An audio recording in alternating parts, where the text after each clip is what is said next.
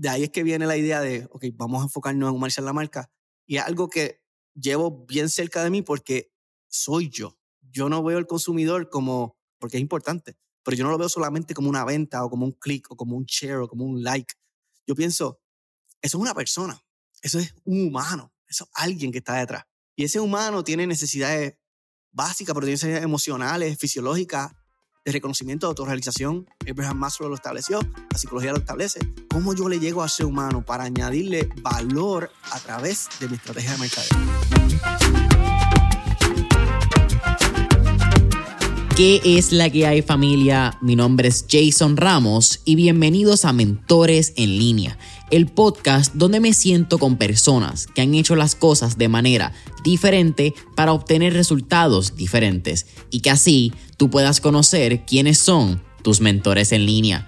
Gracias por sintonizar el episodio de hoy y ahora unas palabras de las compañías que hacen este episodio posible. El episodio de hoy es traído a ustedes por la familia de Rompon Entregas. Rompon Entregas es la solución de entregas same day para negocios puertorriqueños que buscan fortalecer la experiencia de compra que le brindan a sus clientes día a día.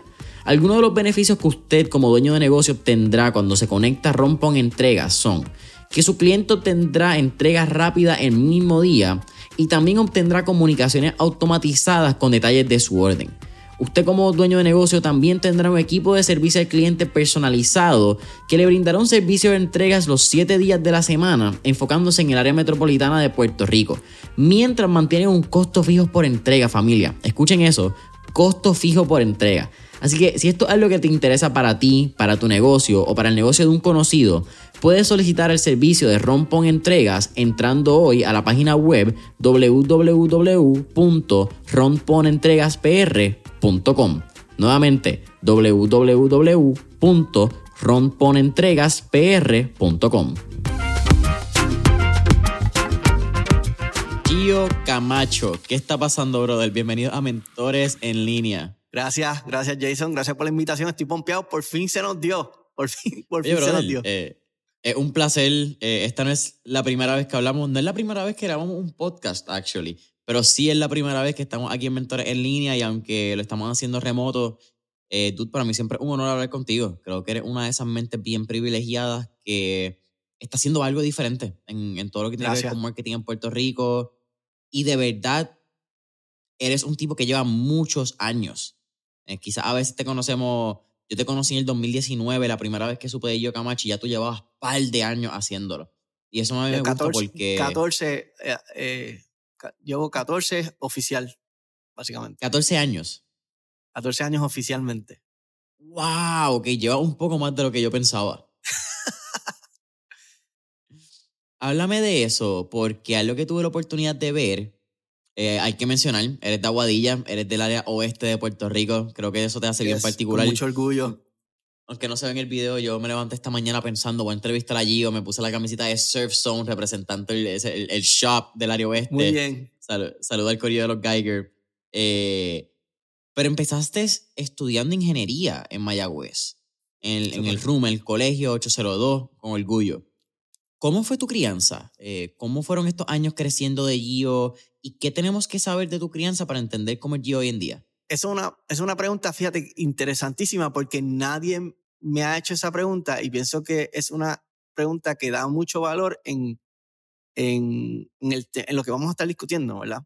Eh, la realidad es que yo me crié en un hogar donde eh, fue clase media trabajadora, o sea, mis papás se esforzaron muchísimo, mis papás dejaron de comprar muchas cosas para poder pagar mi escuela o para comprarnos los tenis. Eh, y es algo por lo que todavía yo admiro muchísimo a los viejos míos, por todos los sacrificios que, que pasaron, ¿verdad? Eh, pero tuvo una buena educación. En mi, en mi casa tuvo una buena educación. En mi casa eh, tuvo una educación, me enseñaron eh, a, a, ser buena persona, a ser buen ciudadano, me enseñaron a amar a mi prójimo, me enseñaron lo que era ser unos padres desprendidos, amigos desprendidos. Y todo eso yo lo aprendí en mi casa. Y, y por eso me siento sumamente afortunado.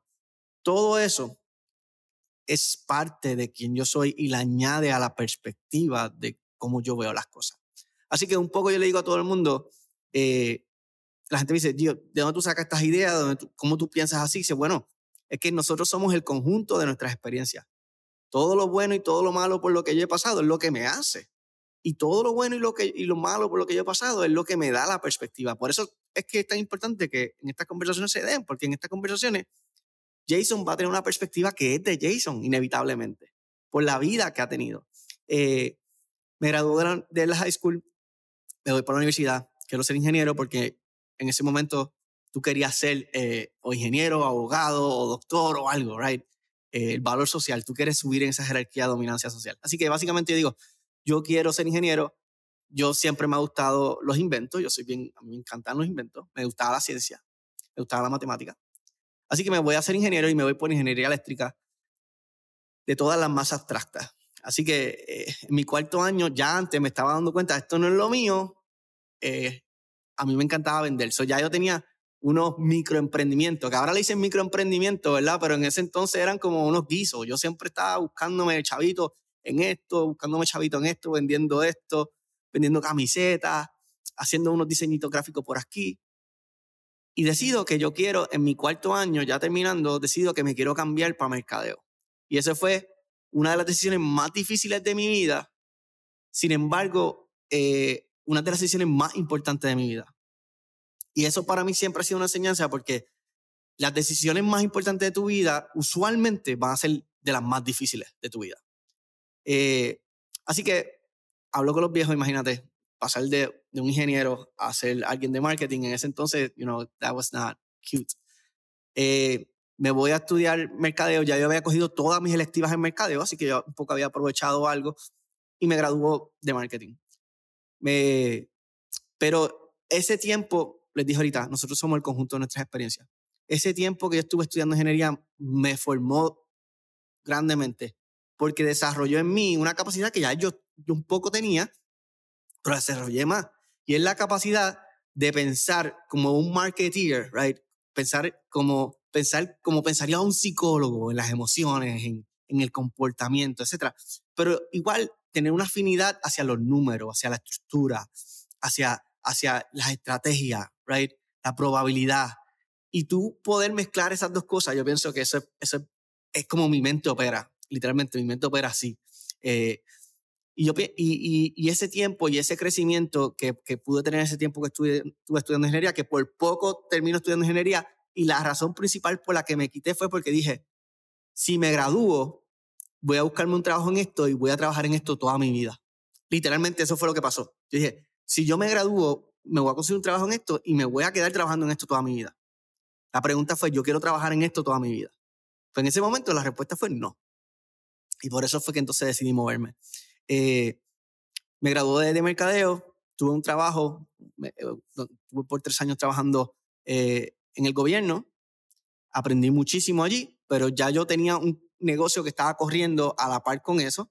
Y en mi tercer año, justo el año que me casé, y justo el día que me ofrecieron un aumento salarial, fui, presenté mi carta de renuncia y desde entonces he trabajado con marketing. Eh, y mercadeo y publicidad y ha sido una, una, un camino bien, bien cool, definitivamente. Déjame ir entonces a, a, tus años de universidad, ese que mencionaste en cuarto año de ingeniería. Uno, una flipa, que hayas tenido los pantalones de en cuarto año de decir, ¿sabes qué? Esto no me gusta. Eso está macabro, para no, para no hablar en francés. Pero Mirando también nuestra audiencia, que tenemos parte de nuestra audiencia que quizás son jóvenes, están ido graduándose en universidad, quizás están en estos años turbios de la vida donde hiciste algo quizás por presión, hiciste algo porque era lo que tus papás querían, pero realmente eso no es lo que te gusta. O quizás estás en ese periodo donde te estás dando cuenta que eso no te gusta, pero no sabes cómo cambiar, no sabes si eso es aceptado socialmente. ¿Qué tú le recomendarías a esas personas basado en tu experiencia? Un profesor de historia, mientras estaba estudiando, cogí una lectiva en historia de Puerto Rico. No tenía nada que ver con lo que me dijo. Un profesor de historia de Puerto Rico estaba cogiendo una lectiva mientras estudiaba ingeniería. Me dijo una vez, tú puedes llegar a ser bueno en algo que no te gusta, pero nunca vas a ser excelente. Y a mí eso se me, se me metió por dentro, por, me hizo un hardwire. ese día yo me di cuenta que aunque si yo seguía estudiándolo eso, yo tal vez podría llegar a ser bueno, pero nunca iba a llegar a ser lo que yo aspiraba a ser en algo, right? En donde, e, en ese lugar donde tú dices, este es mi propósito. Literalmente tú encuentras propósito en lo que tú haces. Eh, y yo pienso que, obviamente, definitivamente, y es porque socialmente se nos ha establecido unas ideas y unos paradigmas. Y al final del día, yo siempre le digo a todo el mundo, tú, tú puedes hacer dinero en cualquier cosa, en cualquier cosa, si sabes vender. That's. Tú tienes que, si tú aprendes a vender, tú vas a hacer dinero en cualquier cosa. Eh, y si te sabes vender, ¿verdad? Y si eres bueno en lo que haces. Y un poco, yo, yo, yo creo que esta generación es algo que necesita escuchar, pero igual hay otra cosa que esta generación yo siento que necesita escuchar. Y es que uno crece en la universidad. Y lo más importante, como, como más uno crece y como más importante es crecer en la universidad, no es en información, no es intelectualmente, es en el carácter, right? Cuando tú te hospedas solo, eh, cuando te invitan a janguear pero tienes un examen. Eso, eso es los soft skills, cuando tienes que dar una conferencia, tienes que dar una, una charla frente a un grupo, cuando eres el líder y o tienes que trabajar en equipo. Son los soft skills lo más importante que uno tiene que buscar desarrollar. Y yo pienso que hay una generación que se enfocó en trabajar los hard, los hard skills, ¿verdad? Las cosas técnicas, y saben, pero cuando van al mundo real no funcionan porque no tienen, no pueden conectar con alguien, no pueden dirigir a alguien, no son líderes. Y esas son las cosas que verdaderamente tenemos que buscar desarrollar en la universidad. Eh, y eso parte tiene que ver con la institución y con la academia, pero parte tiene que ver con nosotros mismos, exponernos a esos foros, a esas situaciones, a esos momentos. Así que eh, la universidad sí es una herramienta poderosísima, eh, pero si la aprovechamos, como todo. ¿Sabes? Que yo he estado en una reflexión, eh, técnicamente mi graduación fue este año, pero yo terminé de estudiar en mayo del año pasado. Bueno, junio, julio, eh, depende de cómo lo quiera ver. Eh, porque yo termino mi año de universidad en mayo, pero tuve que hacer un internado para los últimos tres créditos que me duró el verano. So, realmente yo terminé el mayo pasado, pero por tecnicismos mi graduación es un año después. Y en todo este año me he estado pensando como que cuál fue el rol de la universidad en mí. Y cuál fue también mi posición ante la universidad, por eso que tú acabas de mencionar. Y yo llegué a esta filosofía que probablemente no es nada mía y alguien la pensó hace 50 años, lo que pasa es que yo pienso que soy bien inteligente y la saqué ahora. Eh, que me ha pasado recientemente, busco nombres de websites pensando en conversaciones, diablo, esta idea está bien cool, esto va a pegar. Y cuando voy registrado en el 2016, yo, diablo, dos panas tuvieron esta misma conversación hace siete años, mano. Y, mano, yo creé la filosofía de que hay dos tipos de personas cuando va a la universidad. Está la persona que pasa por la universidad, que en este caso es la persona que adquiere los hard skills, y están las personas que la universidad pasaron por ellas, que son las personas que desarrollan estos soft skills. Y yo lo digo de esa manera porque hay gente que va bien enfocada a la universidad y van a la universidad. Van a sacar buenas notas, van a estudiar, van a hacerse profesionales, pero nunca vivieron la experiencia universitaria. Entonces, cuando tú vives la experiencia universitaria, que tú te das cuenta, ah, mano, espérate, que hay un montón de gente que no piensan igual que yo. Ah, mano, espérate, que mi punto yo lo tengo que poner a debatir con esta persona. Ah, espérate, mano, esta persona viene de un background totalmente diferente al mío y está metiéndole mano igual que yo. Coño, yo creo que yo tengo que subir mi nivel de juego. Eh, la universidad te pone a reflexionar tanto en tus privilegios como en donde estás comiendo mierda en tu vida, creo yo, cuando dejas que la universidad pase por ti.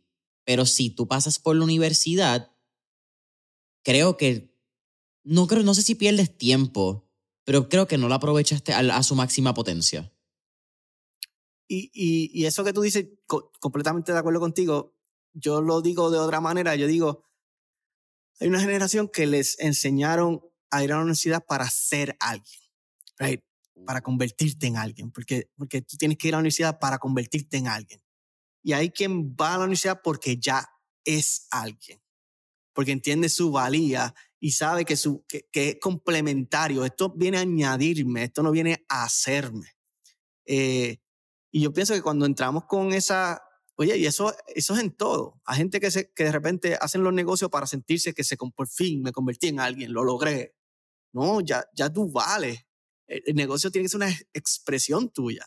Eh, cuando tenemos esa perspectiva en la vida, la realidad es que vemos todo como una oportunidad de añadirme y de, transformarme, de ser mejor persona. Eh, pero no lo vemos como no lo vemos como una herramienta para satisfacer una necesidad básica como sería reconocimiento, right? Yo no lo veo, yo no hago esto simplemente porque quiero tener el título y lo que me importa es el título, porque un médico que lo que le importa es el título es un mal médico, no tiene vocación, tiene profesión, pero no tiene vocación. Eh, y hay mucha gente que tiene profesión, pero no tienen vocación. O sea, eso no, no, su corazón no hace boom boom por lo que están haciendo, ni, y se nota en la forma en que lo hacen. Por eso mi profesor decía, tú puedes llegar a ser bueno, pero no vas a ser excelente a menos que lo ames, a menos que te guste. Eh, y eso es lo que yo aspiraba y eso es lo que yo pienso que todos deberíamos aspirar a. Claro. Cuando, y quizás haciendo este paso entonces de marketing y la universidad a mercadeo, me comentaste que trabajaste tres años. Quiero hablar un poco de cómo entonces haces este shift de emprendimiento, porque me parece bien curioso. Hoy en día está la narrativa de que tú sales de tu universidad y puedes emprender directamente. Tú decidiste tener un trabajo estable y paulatinamente hacer como que este shift hasta que tu empresa cogió el rol de tu trabajo. Pero antes de que me cuentes eso, ¿cómo tú crees que ha cambiado el rol del marketing actual, marketing que se hace en la calle, en comparación con el mercadeo que se enseña en las universidades. Porque creo que también es otra cosa, ¿verdad? Te enseñan todavía en universidades tu tradicional SWOT, tu análisis de mercado, eh, tus campañas, que quizás puede ser como esta mezcla de publicidad y mercadeo. Pero, y no estoy diciendo este comentario culpando a la universidad ni culpando el sistema, porque hay otras razones y hay muchas cosas fuera del sistema que yo creo por la cual no estamos tan adelantados. Una conversación un poco más larga. Pero no es la actualidad. Incluso no es el futuro, que vamos a hablar un poco de eso yo creo en este podcast. tío. Y, y, estoy completamente de acuerdo y, y, pienso que en sí, en parte, ¿verdad? La universidad tiene culpa en esto. Eh, no, no se actualizaron. Yo recuerdo haber cogido clases que cuando yo estudiaba, ya yo, ya yo sabía, porque mientras yo estudiaba mercadeo, ya yo estaba corriendo negocio básicamente eh, o estaba corriendo unos, micro emprendimientos que tenía afuera. Eh, ya yo estaba haciendo publicidad para otra gente. Eh, sin embargo, yo, yo me daba cuenta que no había una relación, es como una burbuja, ¿no? Estamos enseñando una teoría que cuando tú lo llevas al elemento práctico, a la realidad, mm, hay cosas que son importantes, hay cosas que son, o sea, mi, mi, clase favorita fue comportamiento del consumidor todavía hay cosas que yo aplico y recuerdo de esa clase que yo, digo, esa clase fue fundamental para la forma en que yo pienso. Pero igual hubieron clases que yo digo, hubo clases que yo decía, you know, what's the point of this? No, me estás enseñando nada práctico, nada útil, nada que está funcionando que, del, del día a día. Eh, y yo pienso que ahora, y, y parte tiene que ver en que todo lo que se convierte en un negocio, con mucho respeto, ¿verdad? Pero todo lo que se convierte en un negocio a veces pierde la perspectiva. Eh, y no todas las universidades, porque muchas universidades, y no todos los profesores, porque muchos profesores, yo no creo que es ni culpa de los profesores, pero muchas universidades de repente vieron el cachimiro y dijeron, lo que necesitamos es pasar gente por aquí, porque esto es una fábrica de, de diplomas. claro. Y se nos olvidó que más que una fábrica de diplomas, un espacio, tiene que ser un espacio para desarrollar la mente. Eh, y pues teníamos muchos diplomas y pocas mentes. Y yo pienso que eso todavía lo vemos y todavía lo sufrimos. Así que, pues. Eh, tenemos muchos diplomas. Se, así como se bate el cobre. Yes. Wow. Powerful y fuerte. Una realidad bien fuerte. ¿Cómo llegas a este campo de la humanización de marcas, humanize branding o humanize ¿verdad? marketing? Porque es como un subnicho dentro de lo que del marketing en general. ¿Cómo fue tu introducción a este mundo? So, más que un nicho, yo digo que es una perspectiva? Yo digo que es una, una forma de ver el mercadeo y los negocios, ¿verdad? Porque todo empezó porque obviamente yo trabajaba en marketing y todo empezó, ¿te acuerdas cuando te decía mi crianza, la forma en que me enseñaron a ver la gente, etcétera, etcétera? Eh, yo me di muy, muy pronto en mi carrera, yo me di cuenta de algo, una realización. El mercadeo es una herramienta bien poderosa. Eh, y una herramienta bien poderosa sirve para dos cosas, ¿verdad? Sirve para, si yo la utilizo eh, sin considerar a las personas, yo voy a terminar vendiendo, voy a terminar haciendo billetes, pero no necesariamente voy a terminar añadiéndole valor a la vida de la gente. Y eso lo vemos hoy día con compañías, con personas que utilizan herramientas de mercadeo que yo las puedo identificar porque yo trabajo en esto y les funciona, porque es que las herramientas funcionan. Y digo que el mercadeo es psicología aplicado a la venta. Tú entiendes cómo se comporta la gente, entonces ahora tú puedes insertarte en su comportamiento para venderle un producto o un servicio, basically. Pero hay otra perspectiva, right? Y es que, ¿qué pasa cuando verdaderamente tú dices que yo quiero, yo quiero añadirle valor a la vida de los demás? Y eso incluye a mi cliente. Pero eso no incluye a mi cliente, eso incluye el cliente de mi cliente, right? Yo quiero añadirle valor a la vida de los demás. Eh, pues eso te da otra perspectiva en cómo tú ves el mercadeo, cómo tú ves las estrategias que vas a utilizar, cómo tú ves eh, la publicidad. Así que más que una estrategia, yo pienso que es una perspectiva. ¿Cómo llegué ahí? Bueno, va desde mi crianza hasta cuando de repente digo, estaba trabajando con muchas cosas que tienen que ver con branding.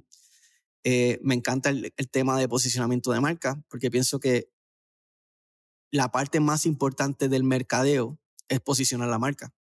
Si tú posicionas la marca, tú vendes hoy, pero vendes mañana. Pero eso es un tema para otro podcast.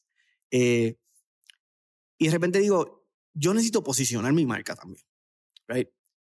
¿Y qué es lo que me distingue como marketeer? ¿Qué es lo que me distingue como profesional de la industria?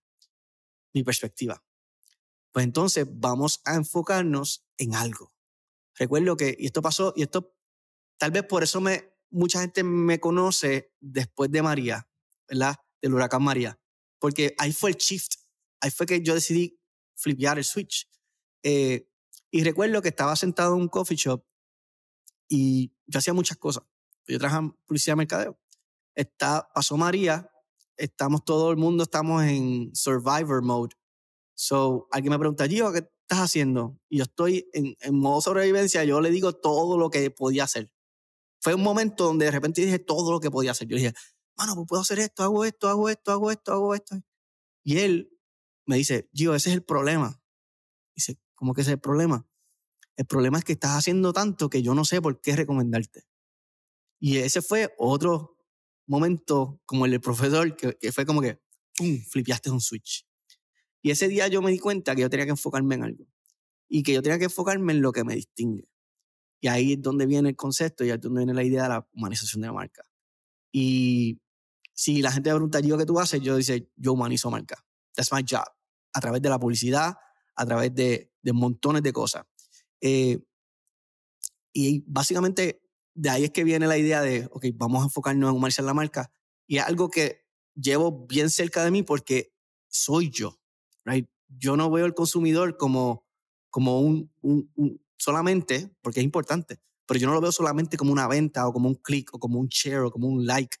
Yo pienso, eso es una persona, eso es un humano, eso es alguien que está detrás, right? Y ese humano tiene necesidades básicas, pero tiene emocionales, fisiológicas, de reconocimiento, de autorrealización. Abraham Maslow lo estableció, la psicología lo establece. ¿Cómo yo le llego a ser humano para añadirle valor a través de mi estrategia de mercadeo? Y, ese, y, ese, y eso es lo que nosotros hacemos aquí en la oficina y con mi team, es pensar cómo yo le añado valor a la gente a través del mercadeo. Entonces, eh, y es un trabajo que me encanta porque, again, va bien alineado con, con mi filosofía de vida. Así que no es algo que tú estás forzando, es una perspectiva distinta porque es tuya, por decirlo así. Es como tú ves la vida. Así que básicamente de ahí viene todo el concepto de la humanización y, y por qué me meto en eso. Eh, ha sido un, un, camino bien, bien chulo. Vamos a hacer la pregunta de los mil chavitos. Yo creo que quizás que personas que están escuchando lo que es humanización de marcas por primera vez pueden tener. ¿Humanización de marca es lo mismo que personal branding? No. No. ¿Por qué? ¿Y cómo Eh, se diferencian?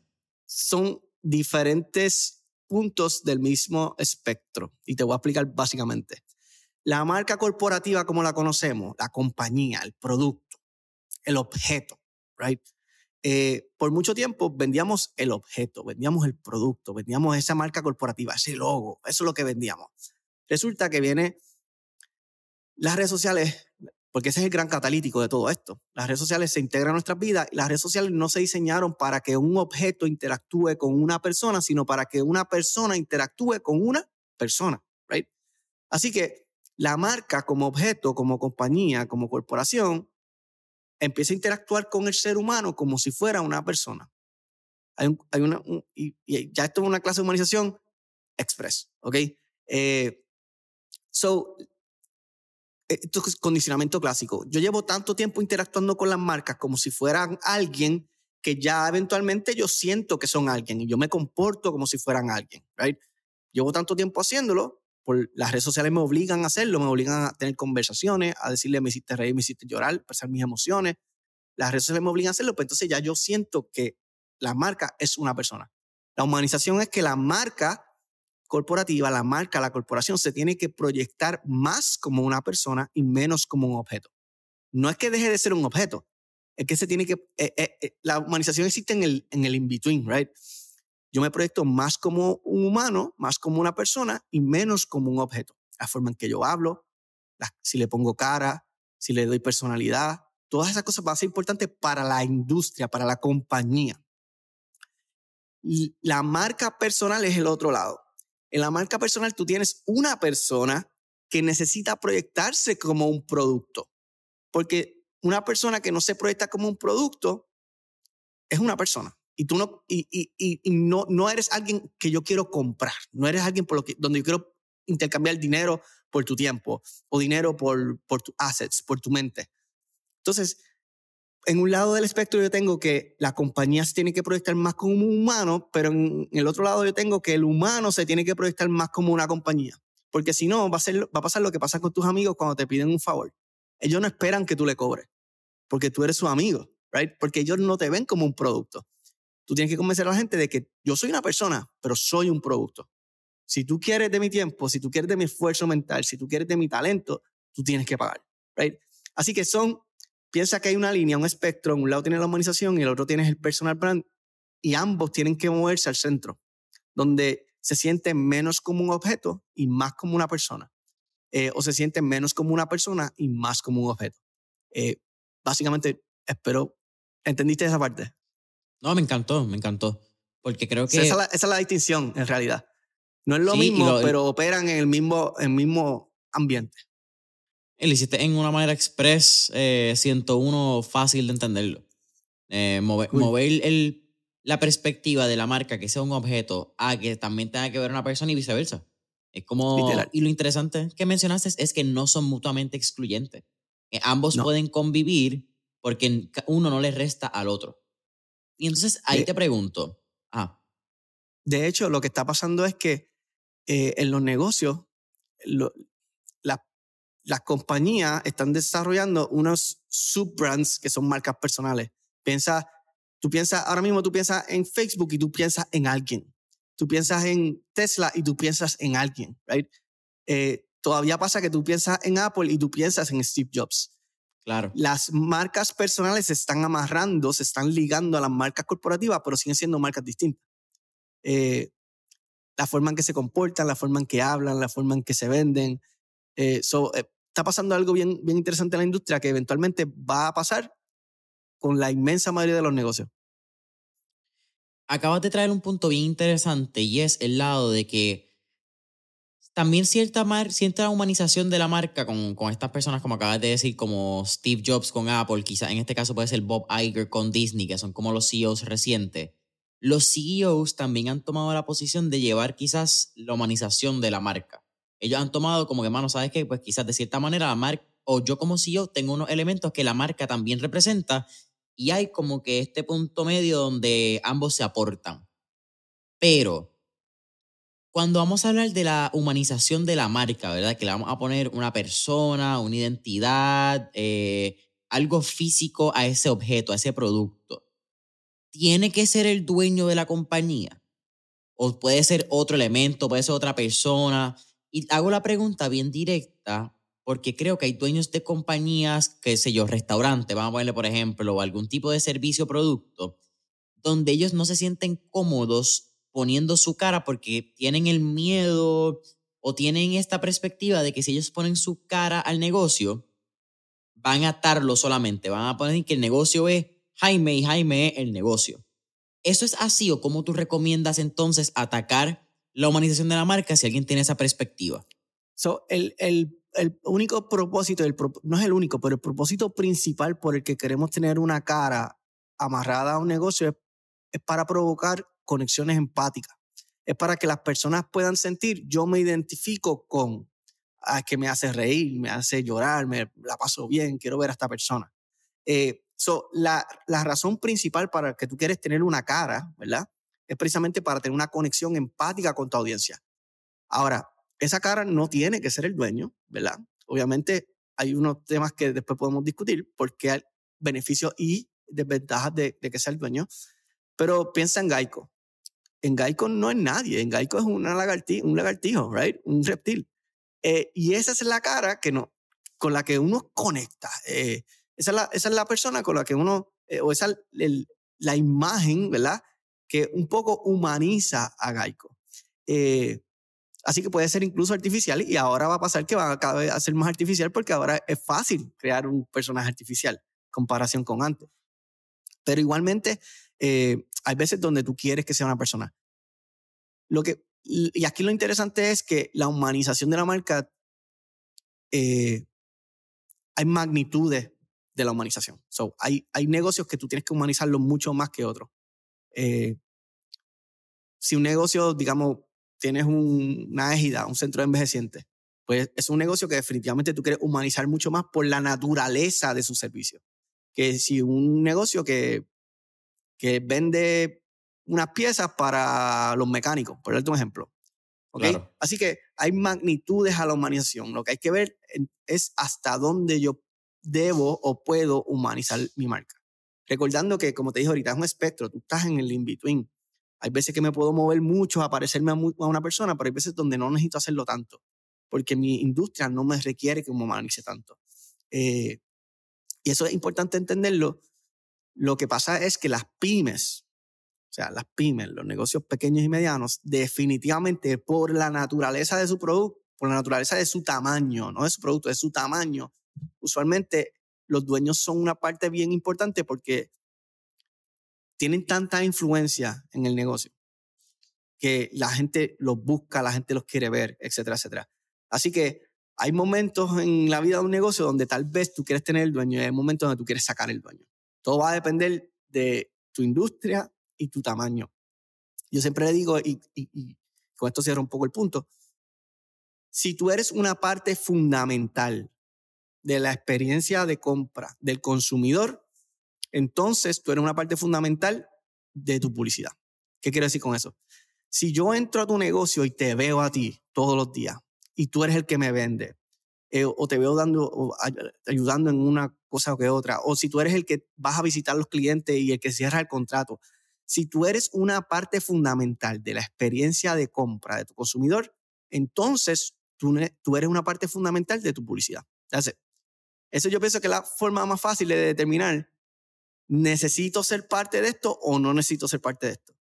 A la medida que tú vas delegando esas partes fundamentales, donde ya yo no te veo a ti, si digamos que ahora yo veo a tu empleado y ese es el que cierra el contrato y ese es el que va a los sitios y ese es el que yo me sirve el café, pues entonces ya tú no eres la persona que necesita estar en la publicidad, ahora es ese empleado, right? Es quién es una parte fundamental de esa experiencia de compra y esa es la persona que yo quiero insertar en mi publicidad, básicamente. ¿Cuál tú crees que es el error principal o los dos errores principales que cometen las pymes cuando deciden atacar esta humanización de las marcas? ¿A qué te refieres con atacar esta humanización de las marcas? deciden tomar como que el rol y decir, ¿sabes qué? Vamos a humanizar nuestra marca, no estamos haciendo un buen trabajo. Y deciden hacerlo por su cuenta. No contratan allí o no llaman al experto y dicen, ¿sabes qué? Vamos a humanizar la marca, vamos a ver cómo esto funciona. ¿Cuáles tú has visto que son esos dos errores principales o un error principal que cometen siempre las pymes o que es como que, mano, esa puerta de entrada al error que es casi natural? Lo, primero es que no, no entienden el concepto, right? Eh, piensan que es tirarse una foto y ponerla en las redes sociales y eso no es humanizar la marca. La humanización de marca, como te dije ahorita, empezando, es una perspectiva. Todo, todo comienza en cómo yo veo mi negocio. Todo, todo comienza de esa forma. Así que un poco tienes que cambiar la forma en que tú ves tu negocio. Lo primero que tienes que entender es que ahorita tal vez, no sé si fue antes de esta conversación eh, o durante la conversación, pero tú mencionaste las B2B. Vamos a hablarle un poco de las B2B, las business to business. Al final del día, cuando tú humanizas tu perspectiva de los negocios, tú sabes que ningún negocio es B2B. Todo negocio es C2C, human to human, ¿verdad? H to H. Todo negocio es alguien con alguien. Siempre hay alguien que tienes que convencer, siempre hay alguien que te va a firmar el cheque, siempre hay alguien que va a firmar el contrato. Puede ser una persona, puede ser varias personas, pero siempre es alguien con alguien, right? Cuando tú entiendes, número uno, que tu, tu equipo, tu empresa se compone de gente, de humanos, ¿verdad? Más humanos, se compone de gente. Tú lo primero que entiendes es que, oye, mi gente tienen sus días, son humanos. Hay días que se sienten bien, hay días que se sienten mal, hay días que están tristes, hay días que quieren trabajar conmigo, hay días que no quieren trabajar conmigo. Hay, hay días que... Y, y eso humaniza nuestra perspectiva de quiénes somos. Luego, yo tengo que entender que mi consumidor es humano. Entonces, ahora no es... Eh, eh, ahora no es un click, ahora no es un engagement, ahora no es share, ahora yo no estoy trabajando para el algoritmo, ahora estoy trabajando para la gente, mi audiencia, el humano. Cuando yo entiendo eso, entonces ahora yo digo, yo puedo transmitir un mensaje de humano a humano. ¿Qué, qué yo le debo decir mi compañía? los humanos en mi compañía le tienen que decir a los humanos en la otra compañía. Right? ¿Por qué tú me quieres contratar? ¿Cómo yo te voy a ayudar? ¿Cómo, yo, cómo comprar mi producto te va a satisfacer una necesidad básica? Cuando yo logro hacer eso, ahí es que entonces empezamos a humanizar la marca. Así que la humanización de la marca empieza con una perspectiva que se transmite a través de una estrategia. Eh, y mucha gente no entiende eso. La gente piensa que es tirarte una foto tuya y darse. Es como la marca personal. La marca personal no es eso. La gente tiene que entender, y cuando hablamos de humanización de marca, seguimos hablando de branding. La gente tiene que entender que la marca no es, no es un logo, la marca no son fotos, la marca no es un look, la marca es una idea. Si es una idea que plantamos en la mente de mi consumidor, right? ¿Qué idea estamos transmitiendo? Eso es lo más importante. Y ahí eso es donde fallan la inmensa mayoría de las campañas publicitarias, no fallan en el, en el desarrollo, en, el development. Eh, fallan en la idea. Estás transmitiendo la idea equivocada. No estás hablándole a las emociones, no estás transmitiendo un valor emocional, social, un valor estético. No estás transmitiéndolo y por ende no estás llegándole, no estás dando razones de compra al consumidor la inmensa mayoría de las personas que tackle this, que dicen, yo no tengo dinero para contratar a Gio, whatever sea el caso, eh, voy a comerciar la marca yo, fallan en que no entienden qué es la humanización y cómo funciona la humanización. Eh, así que en ese sentido yo pienso que está cool, todos pasamos por ese proceso donde no podemos contratar a alguien. I understand that. Todos pasamos por ese proceso. Yo todavía hay cosas que quisiera subcontratar y que no puedo subcontratar. ¿Ok? Sin embargo, mi trabajo entonces es educarme en eso, que lo puedo subcontratar. Eh, y pienso que en ese sentido, afortunadamente, eh, por lo menos mis clientes, eh, yo me encargo de que, de que ellos entiendan. Yo quiero que ellos entiendan por qué tú estás haciendo esto. Y, y, y, y cambiarte un poco ese switch, ¡pam! que eventualmente, aun cuando yo no esté, yo sé que ya cuando tú flipas ese switch, ya, ya vas a correr en esa línea. claro. Así que yo pienso que básicamente ese es el gran problema, que no entendemos qué es la humanización pensamos que es hacer unas cosas específicas cuando en realidad es, es una perspectiva, cómo vemos a nuestro consumidor y cómo le vamos a hablar a nuestro consumidor. Mira, me acabas de dar un tema que yo estoy casi seguro que tú y yo no hemos hablado, así que también estoy bien emocionado para entender tu punto de vista y, tu perspectiva. Y es los influencers. ya, Muy bien. Ya, viste, viste, te conozco ya, bacalao, y sé por dónde va. Eh, aquí hay dos perspectivas que las voy a traer, pero me gustaría entender quizás tu punto de vista de un plano más desde la marca. Y aquí yo creo que hay dos puntos. En la perspectiva y punto de vista desde el influencer, que entra a una marca pensando que puede hacer algún tipo de trabajo, ¿verdad? Para llevar el mensaje de la marca, que yo creo que eso va entonces a que la marca también tenga bien claro cuál va a ser ese mensaje, ese deliverable que quiere llevar con ese influencer. Pero me interesa también el punto, y, y aquí es donde quiero tu opinión, de si tú crees que las marcas están utilizando a los influencers para tratar de humanizar su marca, o las empresas para humanizar su marca, como que quizás en vez de estar haciendo el trabajo ellos desde la raíz, de entender su idioma, entender el mensaje que quieren llevar, cómo quieren hacer el deliverable, toda la perspectiva de la humanización, dice, mano, ¿sabes qué? Vamos a meterle mil pesos a este influencer, vamos a meterle dos mil pesos a este, que esta persona haga la campaña y que yo se convierta en la imagen de la marca. ¿Tú crees que eso es algo que las, las compañías hacen pensando que va a ayudar a la humanización, pero no ven la perspectiva completa de lo que hace ese esfuerzo de mercadeo o publicidad? No sé si me expliqué. Eh, eso va a depender mucho del equipo de mercadeo que, que esté trabajando ahí. Tal vez hay, hay equipos de mercadeo que lo ven de esa forma, hay equipos de mercadeo que están pensando en el alcance, hay equipos de mercadeo que están pensando en las ventas que le puede atraer ese influencer. Eh, y mucha gente piensa que, que, yo pienso que los influencers no funcionan. No, los, hay, hay influencers que definitivamente son muy efectivos y muy eficientes. Simplemente que no todos los influencers son para todas las marcas y no todo el mundo que dice ser un influencer tiene influencia. Eh, eh, es, y ahí es donde se complica la ecuación, ¿verdad? Eh, ¿Cómo yo determino quién es el influencer que me conviene y cómo yo determino si esa persona verdaderamente tiene influencia o, si simplemente tiene seguidores? Porque tener seguidores no es tener influencia. Así que un poco el, es un tema complicado que hay que verlo caso por caso. En relación a si están utilizando estos influencers para humanizar la marca, no sé si esa es la intención o, o la estrategia de muchos de ellos, pero yo, en mi, en mi opinión, y again, en el mundo del mercado hay muchas opiniones, no tenemos que estar de acuerdo en todo, no es una buena idea utilizar un influencer para humanizar la marca. Y la razón es porque un influencer es un eh, mercenary for hire, right? Es un profesional for hire. Tú estás contratando a alguien y esa persona hoy trabaja contigo, pero mañana trabaja con otro. Eh, y si tú puedes hacer contratos de non-competes, etcétera, pero que al final del día, obviamente, ningún influencer te va a decir, mira, yo no voy a competir eternamente y para siempre, yo no voy a competir contigo. No. Así que tú lo puedes contratar hoy, pero mañana esa persona representa a otra marca. Y después representa a otra que tal vez podría llegar a ser hasta tu competencia. Right? Así que un poco tú no quieres, cuando estamos hablando de marca, estamos hablando de algo long term, no estamos hablando de algo short term. Estamos hablando de, de, de, algo que, que va a trascender las campañas publicitarias. Tú quieres contratar a influencers para campañas publicitarias y tal vez fortalecer la marca, pero lo que tú no necesariamente quieres es hacerlo parte de la marca. Porque si lo haces parte de la marca, podrías estar cometiendo un error que esa persona, cuando se vaya, se va a llevar un canto de tu marca, por decirlo así, right? Eh, y algo que no necesariamente tú quieres que pase. Así que un poco usarlo como un spokesperson. ¿Puede humanizar? Sí, podría humanizar en cierto sentido, ¿verdad? Le conecta mejor con la audiencia, pero hay que tener mucho cuidado en darle demasiado de leverage eh, a una persona que no es parte de.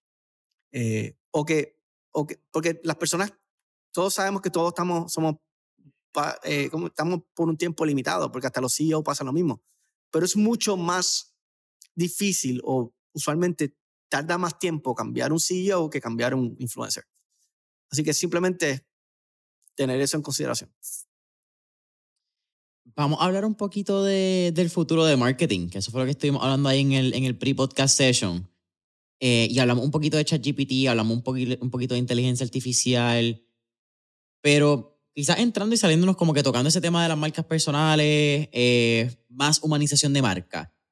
¿Qué rol tú crees que está teniendo no solamente ChatGPT, ¿verdad? Porque ChatGPT sabemos que quizás puede ser el lado más textual, puede ser el lado de información. Tenemos que mirarlo casi como un search engine, al fin y al cabo. Eso es lo que está tratando de ser ChatGPT en este punto. Pero todo lo que mano DALI, ahora Autopod, ahora eh, te dije, Dali, eh, ahora Adobe también tiene unas cuantas aplicaciones más, creo que Photoshop y ahí también le están metiendo. Para mí sigue siendo bien impresionante cómo Adobe, por alguna razón, sigue siendo la compañía más innovadora a nivel de software, en mi opinión. Eh, llevan años cambiando este juego Literal. y todo el mundo habla de Microsoft, Facebook, Google y Adobe, PDF. ¿Tú no usas un PDF? Entonces, ¿sabes quién Literal. hizo eso? So, ¿Qué tú miras qué sé yo, en los próximos, pues a, la, a la, mucha gente habla 5 o 10 años, pero tú y yo hablamos 2 y 3. ¿Dónde tú miras o qué herramientas tú crees que en 2 a 3 años van a ser esenciales para cualquier profesional de mercadeo o persona que está entrando a la industria de mercadeo? La inteligencia artificial en sus distintas versiones. No, hablábamos antes de tener esta conversación que si hay, industrias que van a evolucionar drásticamente en los próximos dos años, como decíamos, ¿sabes? Eh, y, eso, y eso siendo conservador, right? Eh, la, la, inmensa mayoría de la gente empezó a escuchar de ChatGPT en diciembre. Y ya en marzo era una locura, right? Eh, así que por ser conservador, digamos que en dos a tres años. La industria del mercadeo va a pasar por una... esto es un threshold, lo que estamos, lo que estamos pasando ahora mismo va, a haber una transformación profunda en la forma en que nosotros nos mercadeamos. Eh, y vamos a delegar muchísimas tareas a la inteligencia, a la inteligencia artificial. Eh, tal vez análisis de mercado que se puedan hacer, diseño gráfico, eh, fotografía comercial. La, la, lo que se llama stock photography va a desaparecer, básicamente. La gente que compraba una fotografía y de hacer, no del todo, obvio, como no del todo, pero pero va a coger un, buen cantazo. Y lo que tenemos que ir pensando en la industria, los que estamos en la industria, ya yo llevo tiempo pensando en esto, eh, y me siento que estoy en una buena posición, moving forward, pero sé que voy a coger mis cantazos también, y chévere. Eh, pero los de la industria tenemos que ir pensando qué yo necesito, qué yo puedo hacer o qué yo puedo traer a la mesa que un AI no puede, no puede hacer. Eh, y tenemos que movernos definitivamente en esa dirección. Por eso es que la parte de la humanización de repente hace tanto sentido. Porque hay, hay, hay cosas que una máquina no puede hacer, ¿verdad? Y una máquina puede tratar de conectar con alguien y sí podemos imitar esa conexión, pero al final del día, la experiencia, el yo sentir a alguien, el elemento de la afiliación, ¿verdad? Eh, yo abrazar a alguien, eso no, eso no se puede sustituir. Así que eh, piensa en el anuncio aquel de Mastercard que decía, there's things that money can buy, ¿verdad? Pero hay otras que no. Eh, piensa que hay cosas que definitivamente los AI van a poder hacer y muy pronto van a poder hacer, pero hay que enfocarse entonces en, el, en conseguir y dar valor en lo que una máquina no puede hacer, en lo que un AI no puede hacer. Yo pienso que nos tenemos que mover en esa dirección porque muy pronto vamos a estar subcontratando inteligencia artificial para ser parte de los proyectos. Eh, parte de las campañas publicitarias, parte de los videos. Eh, y eso está mucho más cerca de lo que nosotros pensamos. ¿Qué tú le recomendarías a cualquier joven que quizás está entrando a estudiar mercadeo hoy en día o que se está graduando de la industria de mercadeo? que piensa que la industria va a ser bastante tradicional, ¿verdad? Porque es que ha sido una industria bastante tradicional por los pasados, qué sé yo, 20, 30 años, aunque roles cambiantes, pero las estructuras de esta grandes agencias, las estructuras de pequeñas agencias incluso, han, han, sido bastante estandarizadas, como que siempre han habido tus directores de mercadeo, han estado tus ejecutivos de cuenta, tus diseñadores gráficos, como que estos, estas áreas de las agencias siempre han sido bastante tradicionales. Así que, ¿qué tú le recomendarías a esta próxima generación que va a entrar a una industria totalmente cambiante ponle de la gente que se gradúe 2023 ahora hasta 2025, que van a estar graduándose en este threshold que acabas de mencionar. Claro. Bueno, eh, tienes que desarrollar todas las capacidades que son humanas, los soft skills, lo que hablamos ahorita, right? Tú tienes que enfocarte, tú tienes que aprender a hablar en público, tú tienes que saber hablar en público, tú tienes que saber grabarte, hacer un podcast en vivo y tener una conversación de valor. Eh, tú tienes que, eh, tienes que aprender todas esas, esas capacidades, ser un buen líder, tienes que tener todas esas capacidades que definitivamente es lo que, lo que una inteligencia artificial no puede traer al juego. Precisamente en estos días estaba leyendo un artículo, no sé si era en el Nuevo Día o no me acuerdo ni dónde fue, que hablaba de eso. Y hablaba que en los resúmenes, una de las cosas que los empleadores están buscando es precisamente es eso, So, la, la, entrevista se ha vuelto más un asunto de vamos a probar cómo esta persona habla. Vamos a, ver cómo esta persona resuelve un problema emocional. Cómo esta persona no maneja una crisis de, de que la máquina se dañó, cómo maneja una crisis de que hay dos empleados peleando. Right? Y, y, esas son las capacidades que tenemos que empezar a esforzarnos y a trabajar. Y otra parte importante es que es lo que yo pienso que va a crecer en el mundo del mercadeo, tienes que, que desarrollar la capacidad de pensar como un marketeer y de pensar y de ver la gente como, como persona y desarrollar estrategias en base de eso. So, la inteligencia, la inteligencia artificial me va a poder hacer el diseño gráfico y me va a poder eh, hacer los gráficos y yo puedo generar fotos de que era una mamá con un bebé dándose un besito, yo puedo generar la foto, no tengo ni que siquiera ir a tirar la foto, parece una foto y la puedo utilizar en mi campaña publicitaria, pero lo que no puede desarrollar es la estrategia. ¿Qué mensaje vamos a comunicar? ¿Cómo lo vamos a comunicar? ¿Qué, ¿Cuáles son los pain points de mi consumidor? Right? ¿Cuáles son los dolores de mi consumidor? ¿Por qué mi consumidor está comprándome a mí eh, más en esta área que en esta área? Y, esa, y ese análisis. Esa, esa estrategia es lo que realmente es mucho más difícil de sustituir. Así que todo lo que es técnico va, va a pasar muy fácilmente a manos de una computadora y todo lo que es eh, que requiere, dijimos ahorita al principio de esta conversación, requiere tal vez un análisis, un pensamiento eh, no tan solamente crítico y práctico, sino un análisis emocional. Eso es lo que definitivamente deberíamos entonces enfocarnos y empezar a desarrollar. Porque eso es, ahí, ahí, verdaderamente está el valor del humano en una era donde todo lo práctico se lo delegamos a eh, una computadora. So, y con esto termino. Estamos pasando a una era donde las transacciones prácticas se las estamos delegando a una computadora y nos estamos enfocando en las transacciones emocionales. Pues entonces tú tienes que desarrollar esas capacidades. Esto ya quizás una pregunta un poco más de curiosidad propia. Pero 14 años después, o 14 años, sí, mirando atrás, 14 años de experiencia en el mundo de marketing, ¿qué habilidad, destreza, mano o hasta mindset tú la adjudicas a tus años estudiando ingeniería? Porque eso es algo bien particular. Yo creo que los ingenieros, yo siempre se los reclamo, no sé si a la vida, a mis papás o a la escuela o a los tres, pero a mí siempre me hablaban de ingeniería y yo pensaba en ingeniería eléctrica. Yo pensaba en construcciones, cablería, el chamaco que está con botas en una construcción, pero que no está metiéndole mano a la construcción. Sin embargo, cuando llego a universidad, que ya estoy tarde para cambiar mi ingeniería, porque no pensaba pasar todo ese proceso para, para colmo cálculo 1, cálculo 2, ¿qué más ustedes cogen? Ustedes cogen de todo.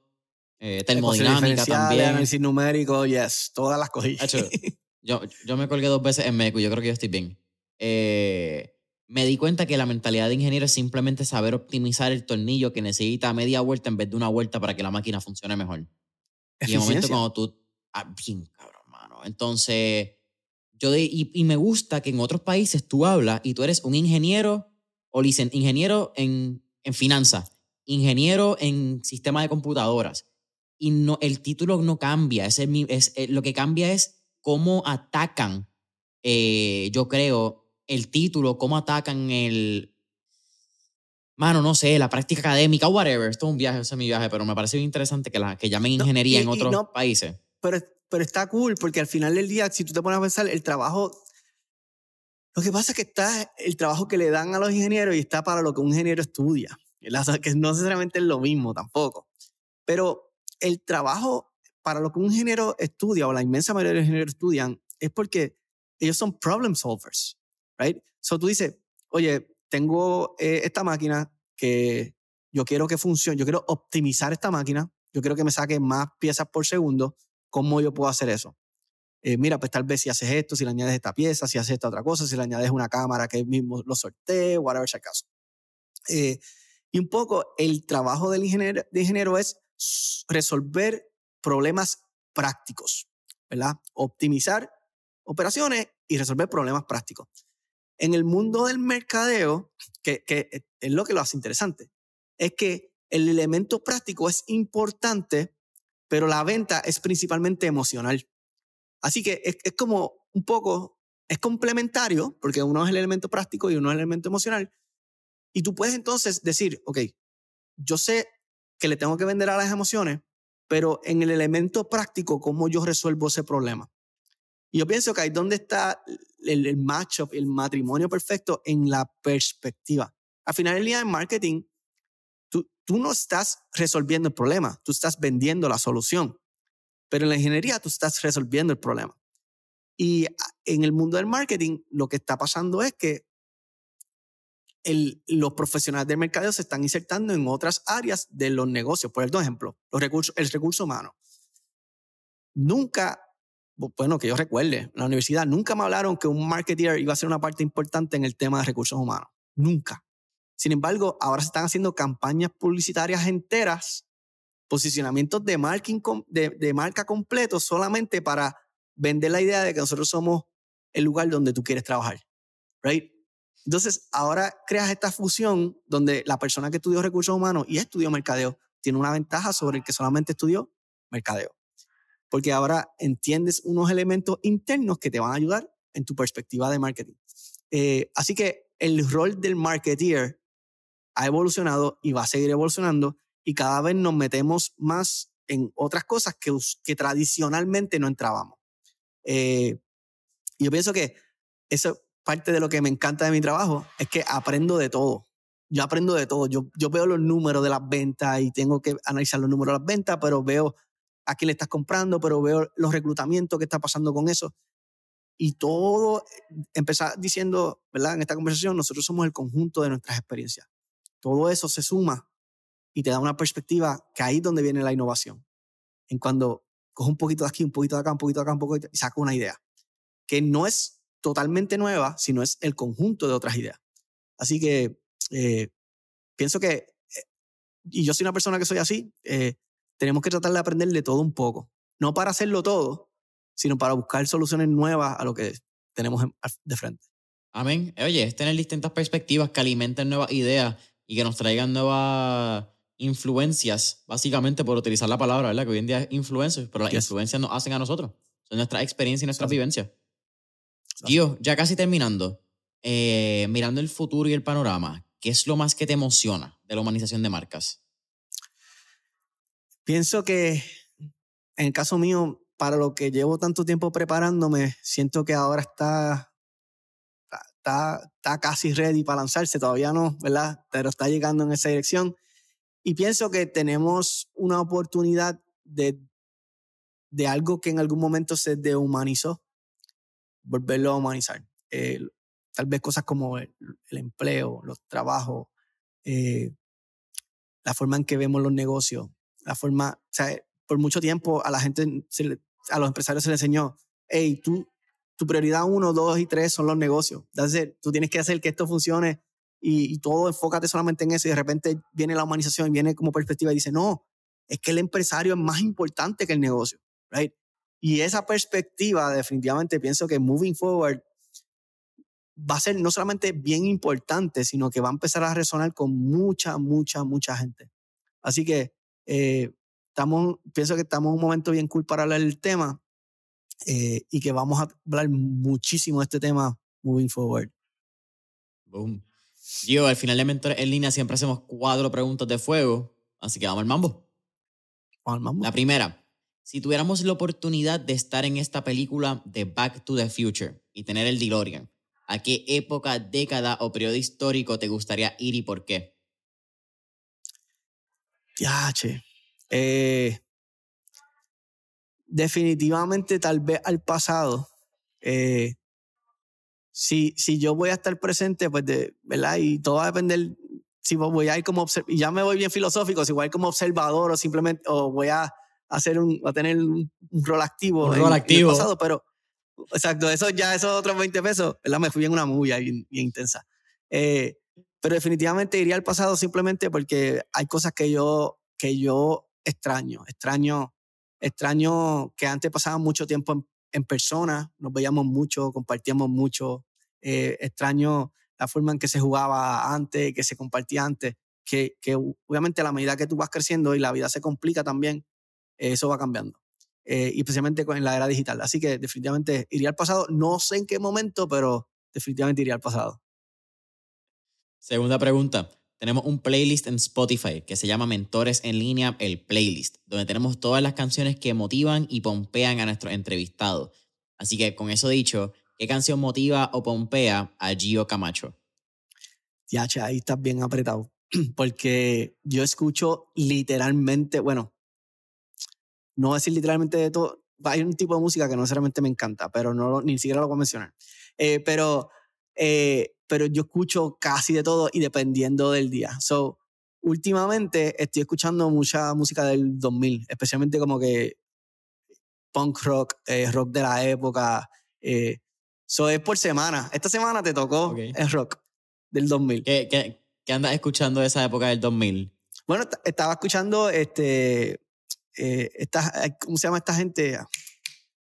Ah, The Killers, este, ah, Panic at the Disco, Panic at the Disco, On the Road. Esa, esa línea como más medio emo, right? Eh, esa línea me estaba recordando de mis tiempos de universidad. Tercera pregunta, Gio. ¿Qué tres libros les recomendaré a nuestra audiencia? De lo más que yo leo usualmente es de psicología, pero hay, hay, hay varios libros que son bien, bien importantes para mí. Primero, hay uno que se llama The One Thing, que yo siempre le digo a todo el mundo lea. No es de mercadeo, pero me ayudó muchísimo a enfocarme en lo que yo quería eh, hacer. Se llama The One Thing. Después está eh, Jonah Berger, que tiene dos libros bien importantes. Uno se llama eh, Influence, si mal no recuerdo, y el otro se llama... Lo tengo aquí. Lo saqué, lo saqué.